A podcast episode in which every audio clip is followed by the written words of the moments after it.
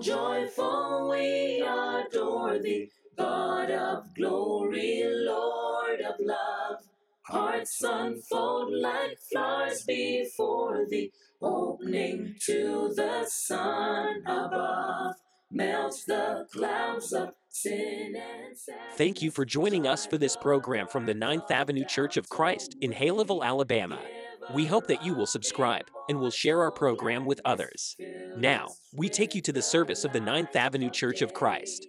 We are wrapping up today our, our study on faith that works, a study of the book of James. That's really been our idea through the first part of the year here so far, is the idea of faith. Last year, last year we talked about Jesus. We just looked at different aspects of Jesus as our Savior, uh, as, as our friend, as uh, just so many different aspects of Him in our life and in our walk. And then this year we've talked about what do we do once we have that relationship with Jesus? How does that affect our life? And the biggest way it affects our life is the life of faith that we live. And we've talked through the book of James about a faith that works, a faith that uh, works from God to us, but also more importantly, a faith that we show action in. Faith is not supposed to be something that just sits still. Faith is not supposed to be something that is inactive. Faith is supposed to be an action. It's supposed to be this idea that I know there is a God, I believe there is a God, I trust there is a God, and I am going to react to that and live my life in a way that shows everyone around me that I believe, trust, and have this relationship with God. If your faith uh, does not extend any further than this room right here, you do not have an active faith. You have a church building faith. And, and that may be a great starting point, but it can't stay there. And we're going to wrap up some thoughts from the book of James today that drive that point home even further. James chapter 5, we'll get to verse 7 here in just a few moments. I found this picture this week, and I think it sums up kind of the idea of, of what we're going to talk about very well.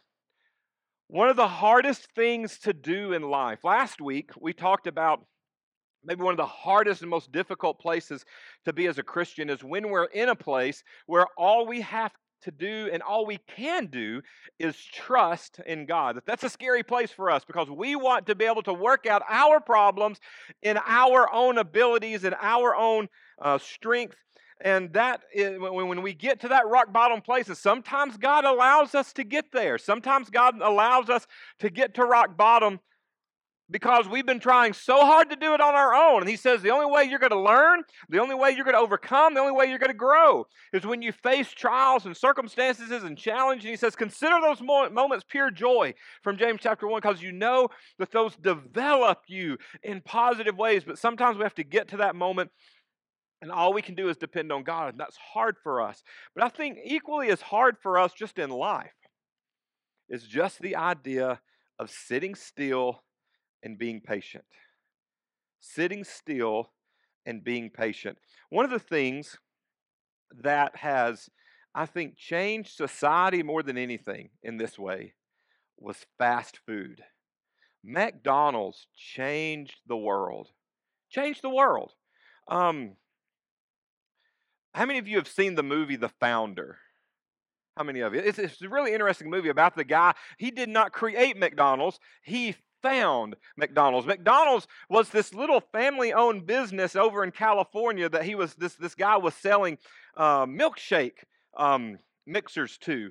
And he walks up, and, and I love the scene. He walks up and he and he orders his hamburger and he orders his fries and he orders his drink and he turns around to get his money. And when he turns back around, the food is right there. And they're like, he's like, okay, now what do I do with it? They go, eat it. And they're like, with what? He's like, well, everything you need is in the bag. You know, what do I do with all the stuff? And just throw it away. Like that was the whole premise. It was easy, quick, and good. All right. And McDonald's still tries to kind of hold to that idea of easy, quick, and good. Some of us may argue that it's not easy. Some may argue it's not quick. Some may even argue it's not good. All right. But that's not for today. All right. But easy, quick, and good. That was their whole idea. And then all of our world then became about what? Easy, quick, and good, especially easy and quick. How do you respond when you go to a restaurant now, though, even, even a sit down restaurant, a good sit down restaurant, I believe we all have a time limit that we're willing to wait before we get frustrated, right? We all have a time limit that we're that, that we like, okay, I'm here, but it still needs to be quick. I know that we ordered an appetizer that's got 50,000 things on it. They have to cook every one of them.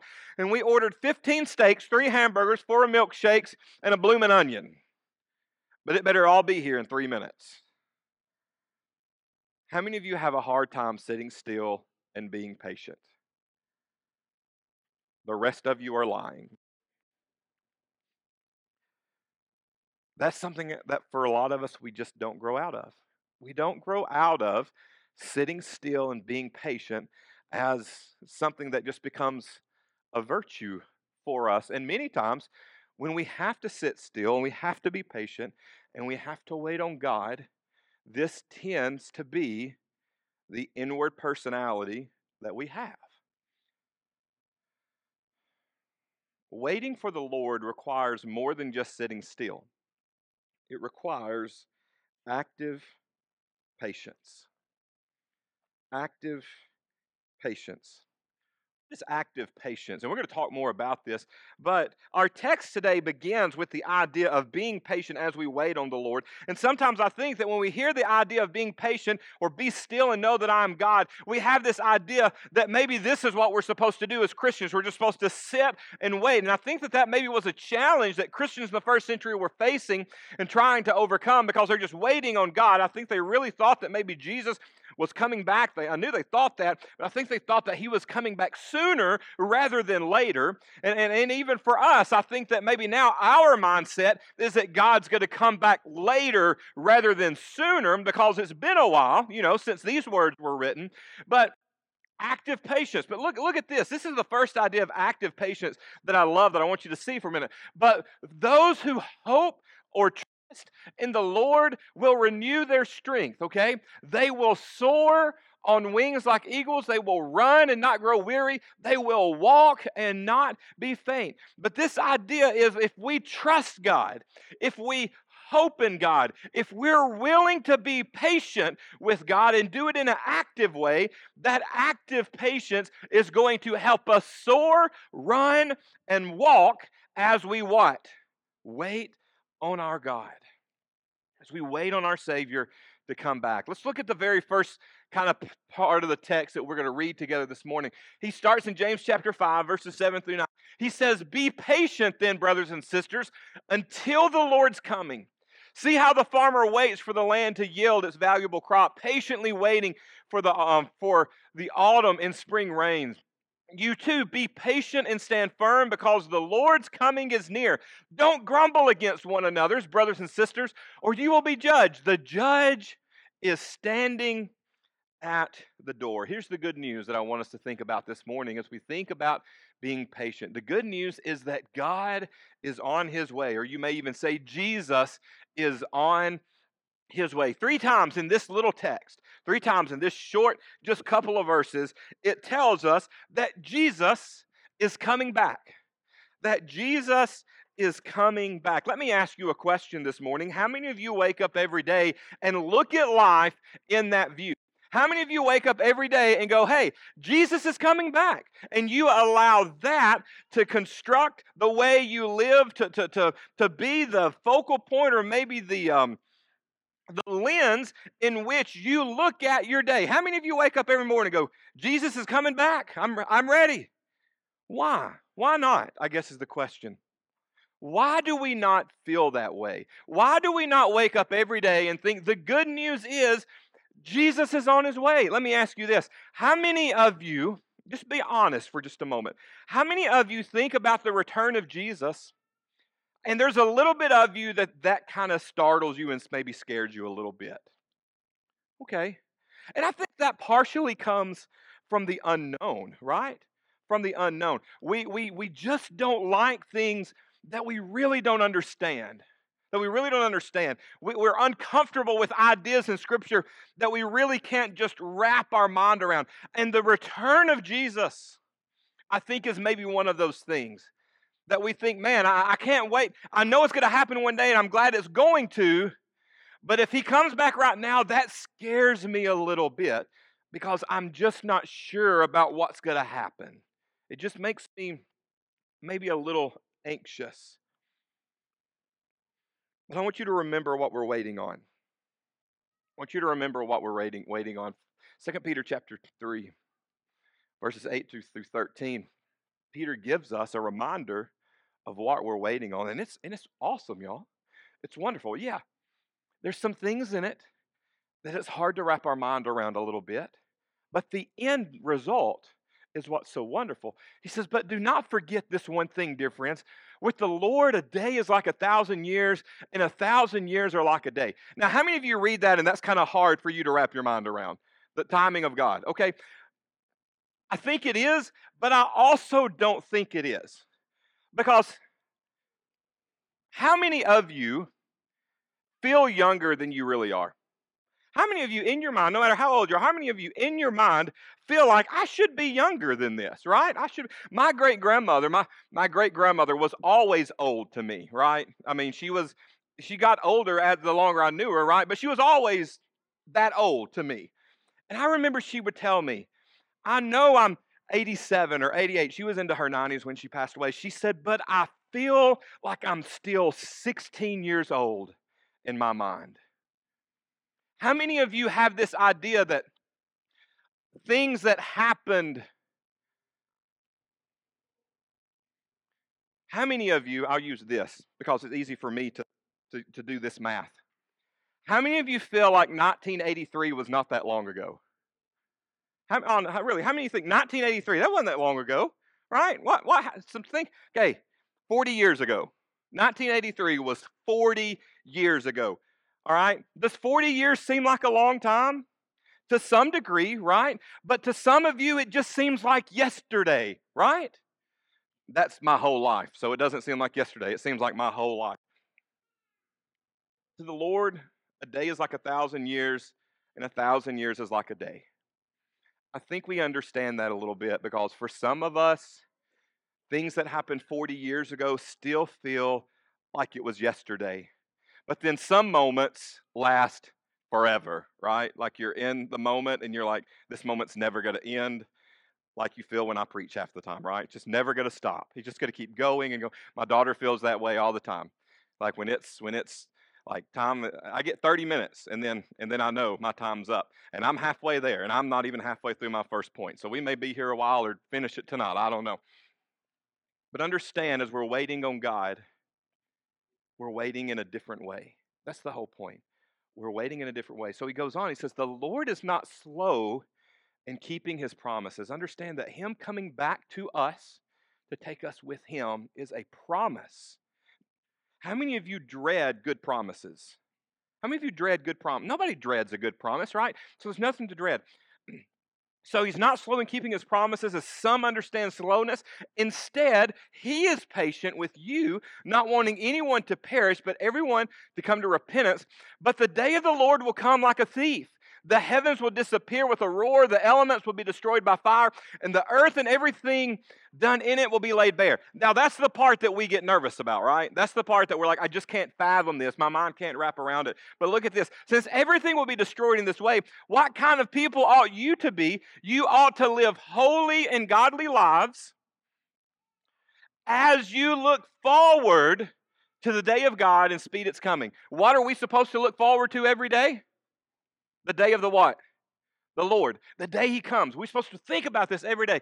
That day will bring about the destruction of the heavens by fire, and the elements will melt with the heat. But in keeping with this promise, we are looking what? Say that next word. We are looking. Say it again. We are looking. We're excited about it. We're wanting it to come. We're looking forward to a new heaven and a new earth where what? Righteousness dwells.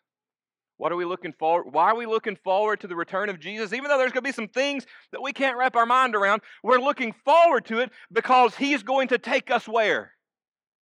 Home. He's going to take us home. We have a group that's back with us this morning who's been on a seven day cruise. Did y'all enjoy the cruise? You enjoyed the cruise? But to the 40 and older bunch of your bunch, how wonderful was it to sleep in your bed last night? How wonderful was it to get home?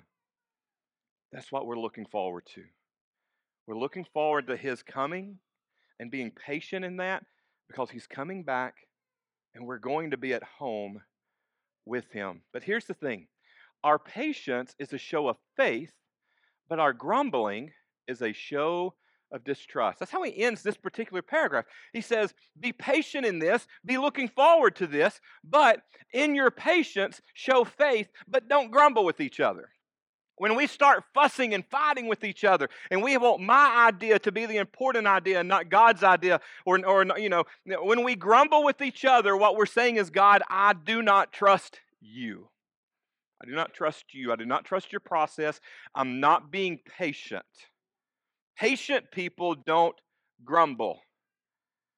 When you go to a restaurant it takes them too long, the impatient people start complaining first. The patient people just sit there.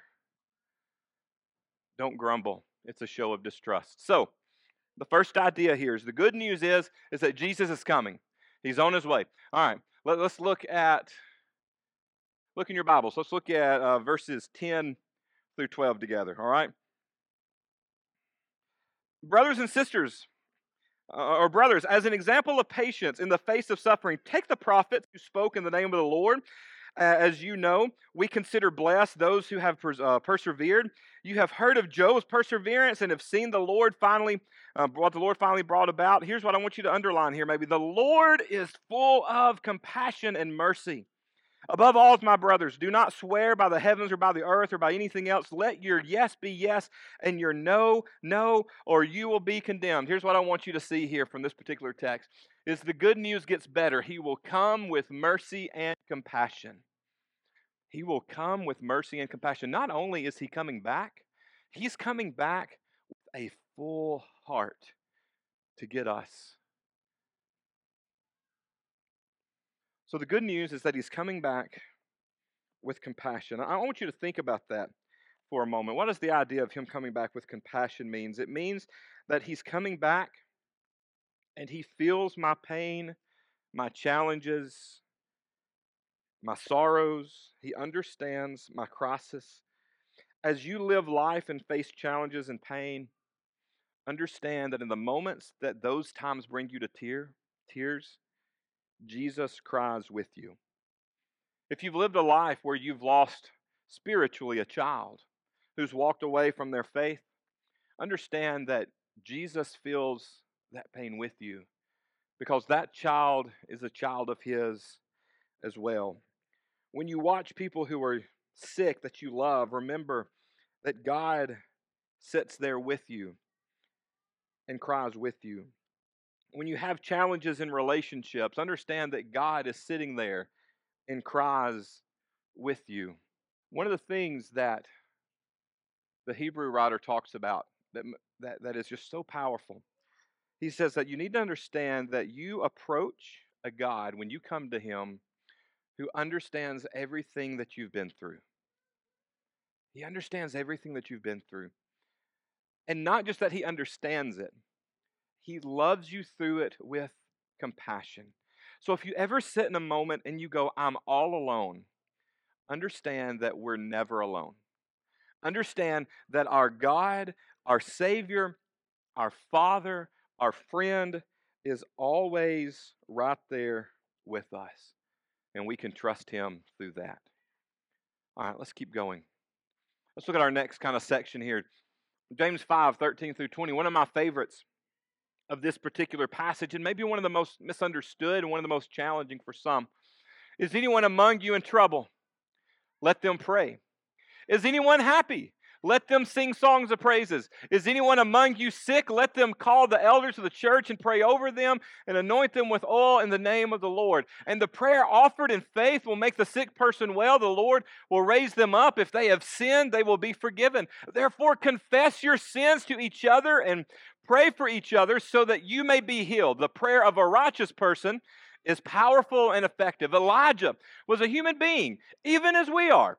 He prayed earnestly that it would not rain, and it did not rain on the land for three and a half years. Again, he prayed, and the heavens gave rain, and the earth produced its crops. My brothers and sisters, if one of you should wander from the truth and someone should bring that person back, remember this whoever turns a sinner from the error of his ways will save them from death and cover over a multitude of sin. Here's the last thing that I want us to talk about, and, and we've got a few minutes to do it here. How do I wait? I learned the discipline of active waiting or active patience. In this particular passage, he tells us, in this particular section of the text, he gives us four things that we do as Christians as we wait. We're not supposed to sit here and twiddle our thumbs. Going to church is not what we're is not the only thing that we're supposed to do. Although for a lot of Christians, that's the biggest thing that they do in their faith. It's not supposed to be. It's not supposed to be the biggest thing that you do in your faith. It's supposed to be part of it, but not the only thing, not the biggest thing. There's other things that we're called to do. And this is the four things in this particular text that he tells us. He says, first, we're supposed to what? Pray. How, how does he say it? he says, if any of you are in trouble, he should pray. If any of you are sick, he should call on the elders of the church to what? Pray prayer is such an important part of our faith. Such an important part of our faith. But here's something I've thought about this week. What's the biggest reason we don't pray? I think if I were to, and I'm not going to ask for a show of hands, because I think we would all answer this maybe in this direction. But how many of you, your prayer life could and should be better than it is right now? That's one of those things that I think, even if you are like, at the pinnacle of your prayer life, I think you feel like I can always do better. I can always be better in this particular discipline. But I think there's maybe a lot of reasons that we don't pray the way that we should. But this is what I've thought about this week that maybe the reason we don't pray is we think we can do it better.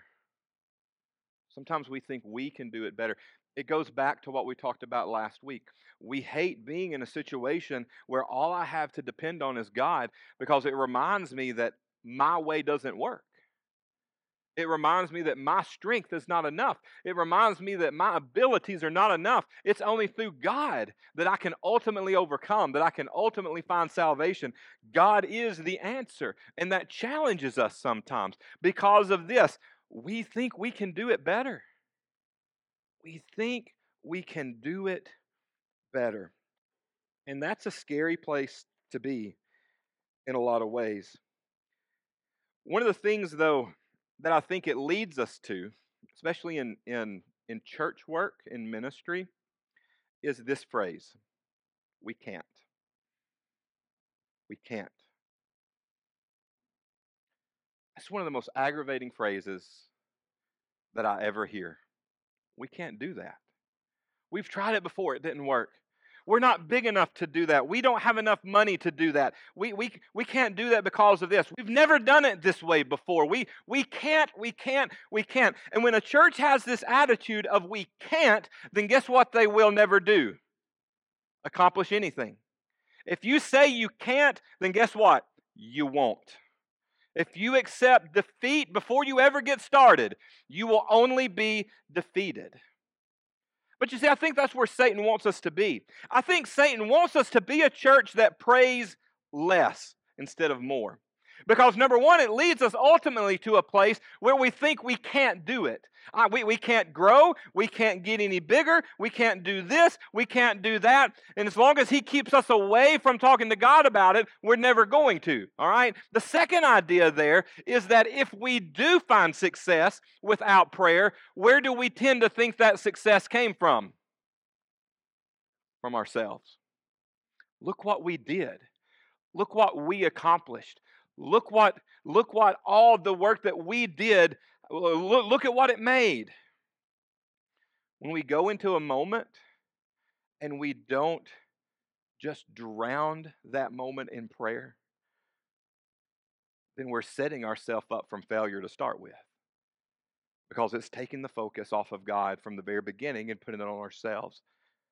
And if we succeed, it becomes about us. And if we fail, then guess what? We can't. Maybe we could have if we started with what? Prayer. we started with prayer. You know, I've, I've shared this before, and it's really one of the most disturbing kind of numbers that I've heard in, in research with churches is that of the four hours that normal churches open up their doors and meet, only seven minutes of it is spent praying together. Seven minutes of it. And what's even sadder about that is when someone gets up that prays too long, we get impatient, don't we? We get impatient. What does that say about us when we don't pray enough as a church, but then when someone prays too long? It says that our focus isn't where it needs to be. It says that we think we can do it better. So we need to be people who pray. We need to be people who pray because when this prayer is prayed, God what? God acts. I think that's one of the challenging things of this whole section is there's there's this idea of, of when you're sick, calling the elders and having them anoint you with oil and praying over you. And I know that for some people that feels real radical. That feels very challenging to some people's faith and and and then the other side of it is it may not even seem it may not even seem you may be so deep into your own prayer life that that just feels normal but what i think this whole passage is telling us is when we pray like the bible tells us to pray in every moment what does god do God acts. It's not about us. The anointing with oil and praying over a sick person is not about me. It's not about you. It's not about the elders. It's about our faith in who?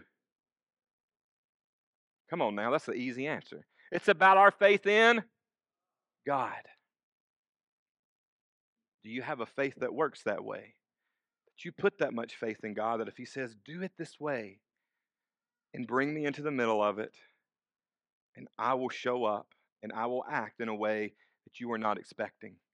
Let's make sure we pray the way God wants us to pray. Here's the next thing. We got three more things, and then we're going to get we're going to wrap it up. This one will take maybe the longest. The next thing he says that we need to do is sing. We need to sing. Let me ask you a question. How many of you like to sing? I'm not talking about necessarily in here, because some of you that raise your hand that say you like to sing, when you're in here, you don't sing real loud. Because uh, I know a lot of people may like to sing, but they don't like to be what? Heard. They don't like to be heard. You know, one of the best kind of uh, moments in uh, church singing is when people turn off lights and sing. Why? Why does turning off the lights make our singing better? Because there's a part of you that forgets that pe- if they can't see me, then they can't what? Hear me. You know, our kids think that. If they can't see me, they can't hear me. Um, when you can't hear them, that's when you need to go find them, by the way. Parenting tip 101. When you can't hear them, go look for them. They're going to be under the table painting the hardwood floor with purple paint. London did that about two months ago. Singing. He says, Are you happy? Then what? Sing songs of praise. I want you to look at these passages from Psalms, three verses from Psalms, three verses, and in it, seven times we're told to sing. Sing praises to God, sing praises, sing praises to our King, sing praises, sing to the Lord a new song, sing to the Lord all the earth, sing to the Lord, praise his name, proclaim his salvation day after day. What do you think David's trying to get us to understand we need to do in our life? Do what? Sing. Sing. Why? Why sing? Why do we need to be people that express our joy and our worship and our praise and our thankfulness to God? Because melody comes along words, and number one, it heightens their emotional meaning. It heightens their emotional meaning. Holy, holy, holy is the Lord God Almighty. That's a, that's a great passage, right? Holy, holy, holy is the Lord God Almighty. But when we put melody to that, holy, holy, holy, it touches us different, doesn't it? It touches us different. When we put melody to words, it heightens our emotional meaning. It helps us reflect on the words of God. Amazing grace. What's the rest of it? How sweet the sound why do we remember that? Because of the melody that is attached to the words. It helps us hold on to the promises of God. It helps us hold on to the promises of God. Colossians 3, verse 16 says that when we sing, it shows that God dwells in our hearts. So active waiting involves singing to God. And Wiley, that's easy for people like you and me to understand, right? Because I love to sing, and I don't care if you hear me. I don't care if you hear me sing. I'm not just a car performer, you know? Like some of you, some of you have done great on, you know, encore performances to great concerts in your car by yourself. And then when you stop at a red light, you quit singing because people can what? See you, all right? But what if we brought that same enthusiasm of those great in car concerts into this moment?